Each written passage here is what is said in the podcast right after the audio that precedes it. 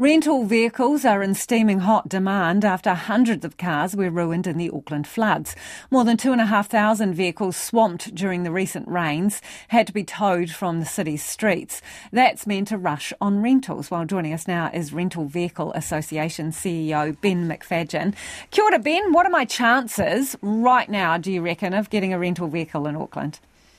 Uh, kia ora, Lisa.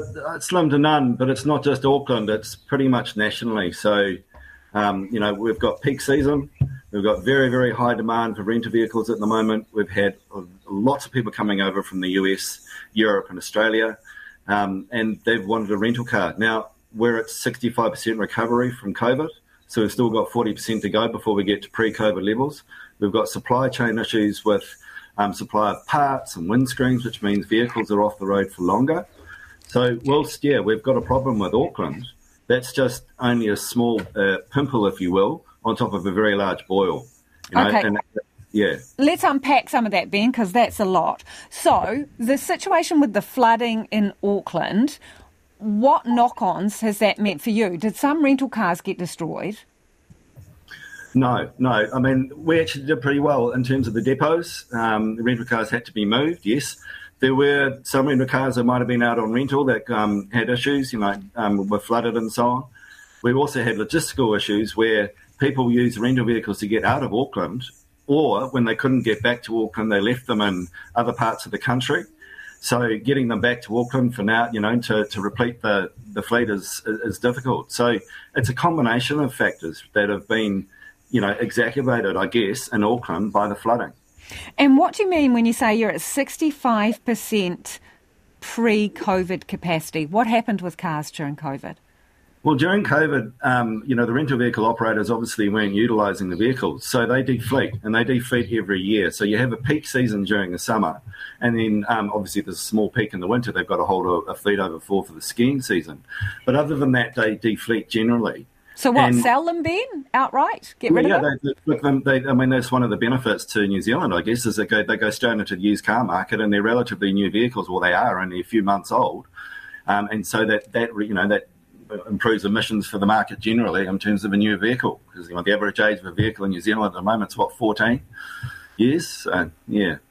So they so ha- haven't restocked since getting rid of excess cars during COVID haven't been able to, Lisa. You know, we've had all sorts of things going on internationally, not just with COVID and the pandemic affecting the manufacturing capacity.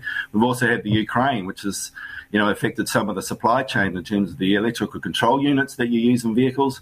There were problems with, um, you know, uh, Mercedes, Audi, BMW, um, even Lexus. They couldn't get some of the parts. And so, I mean, for example, for a while there, an Audi Q7 had a roll down window and that's a luxury Audi vehicle. You'd expect a, a, an electric window, not happening. So they, you know, they've all um, pivoted to try and find different suppliers, but that's taken time. And there are problems getting it getting it to New Zealand because of other priorities around the world for those suppliers because other countries are experiencing exactly the same thing as we are. Well, Ben, it seems like that's just going to get worse, isn't it? Because I imagine, given the extent of the damage to vehicles in Auckland, there's going to be a whole lot more people in the market trying to buy cars, isn't there? Yeah, well, I guess so. You know, and and that, that's that's something that the uh, used car market's got to deal with. The importers have got to deal with as well. I mean, it's it's it's wider than I guess just the rental market if you think it think of it like that. Yeah. So, is there no fat anywhere where you could transfer some vehicles up to Auckland in the meantime? No. Right, not. I mean, you know, we've got, look, think, I mean, what's happening even in Christchurch at the moment is not just high demand, but unique demand. We're getting demand now that's higher than Christmas. Okay, so this coming weekend is very high demand in Christchurch. There's very high demand all over the country. The following weekend, the demand's even higher. We've never seen this before. And so this is all part of the unique situation that I guess New Zealand's experiencing with the COVID recovery and with the opening of the borders. I mean, we literally switched on the taps and we've had people pouring in over the border, and yet our own infrastructure, we haven't had the capacity to deal with it. And that's been, you know, you've heard about it all through hospitality, bus and coach industry, you, you name it. So, yeah, I mean, this is all part of, I guess, evolution or adjusting, you know, adjusting to the new normal. So, what does that mean for the cost of hiring a car then? Well, obviously, when you've got supply and, and demand challenges, you know, basic economics is that the prices go up in order to control the demand. So, hen's teeth or the winning lotto ticket? Got a better chance of that at the moment, Ben, than getting myself a nice rental car this evening in Auckland? Yeah, pretty much. I go and buy a, a, lotto ticket and have a much better chance than getting a rental vehicle. Yeah. Appreciate your time, Ben. That is Ben McFadgen, who's from the Rental Vehicle Association. Let us know if you've been trying to hire a car in Auckland or other parts of the country and come up against problems. 2101 on text.